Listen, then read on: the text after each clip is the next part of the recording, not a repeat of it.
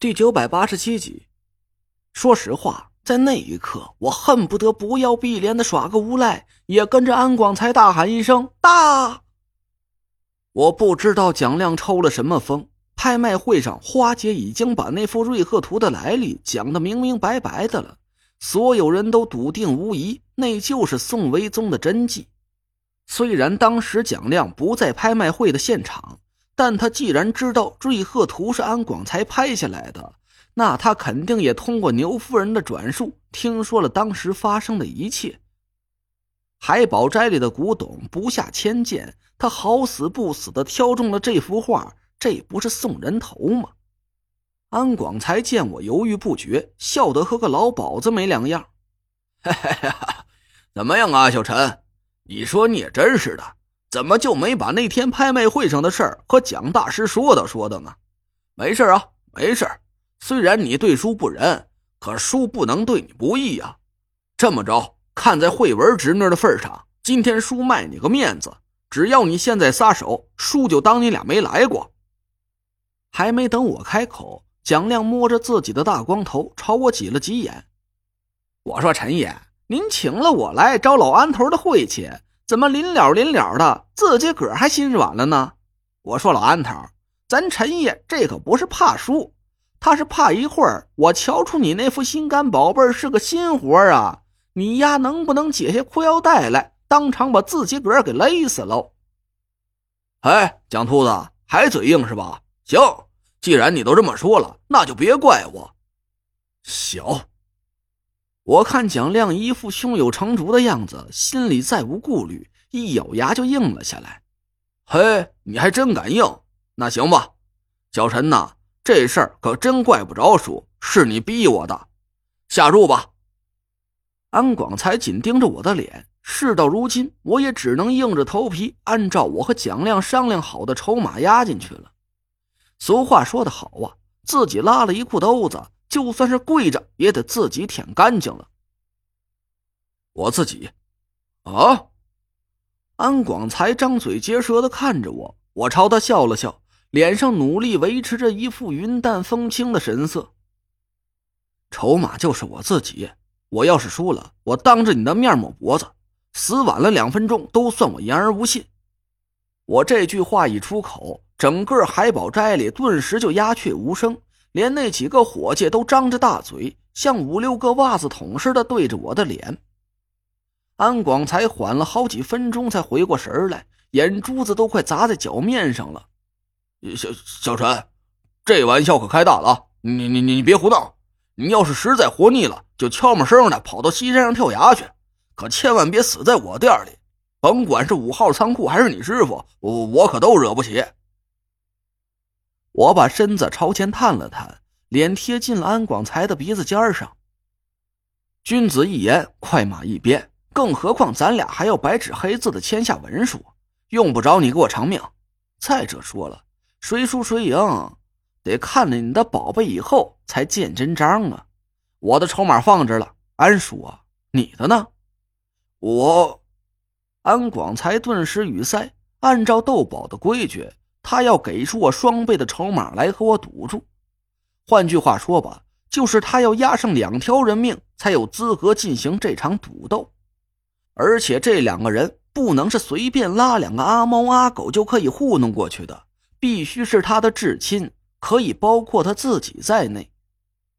李木木已经把安广才的详细情报搜集到手了，他发妻早亡，只有一个女儿。可以说，他女儿就是他人生的全部意义。为了抚养他女儿长大，安广才一直没有续弦再娶。这二十多年以来，都是父女两人相依为命。资料显示的信息，他女儿叫安好，二十一岁，还在中州上大学，没毕业。也就是说，安家就只剩这爷俩了。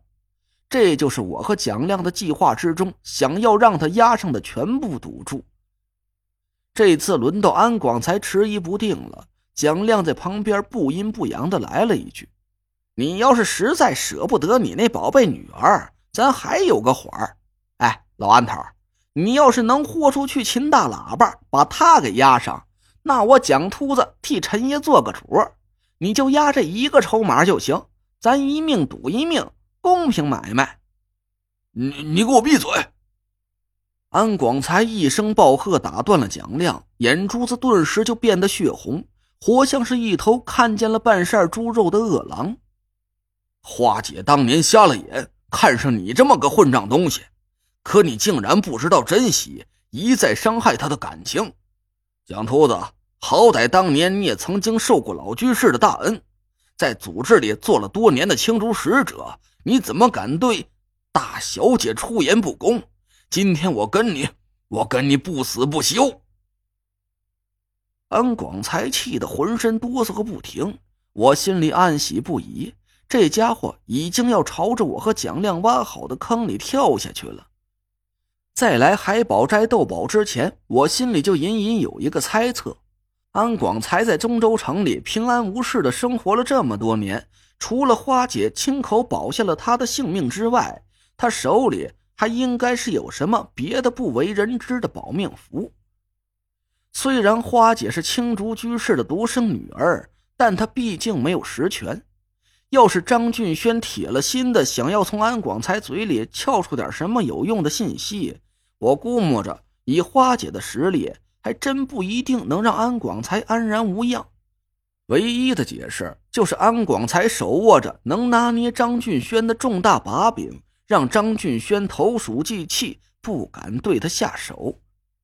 我今天上门斗宝的真实目的，就是想要逼安广才用这个秘密作为赌斗的筹码。那你说怎么着？你宝贝闺女你舍不得，秦大喇叭你也舍不得？嘿，合着咱陈爷的命就不值钱了是吧？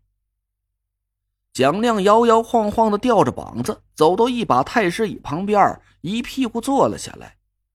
茶也不给上，你们海宝斋是穷疯了呀？啊，也对，钱都买了那幅假画了，估摸着你现在还欠着一屁股两肋条的烂账呢。安广才气得脸色煞白，不过他现在还没亲口回应筹码的事情，我的手也一直没离开过貔貅的头顶。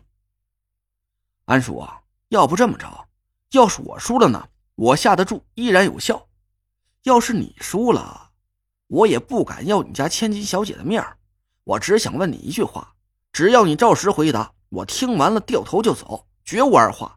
今天这场赌斗的结果，出了这个屋子，没有任何人会知道。安广才的身体猛然哆嗦了一下，他可不是初出茅庐的青头小子。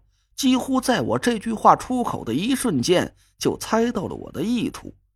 安广才死死的盯着看我，突然仰头哈哈狂笑了起来：“哈哈哈哈好啊，好，小陈，我还真是小看了你了。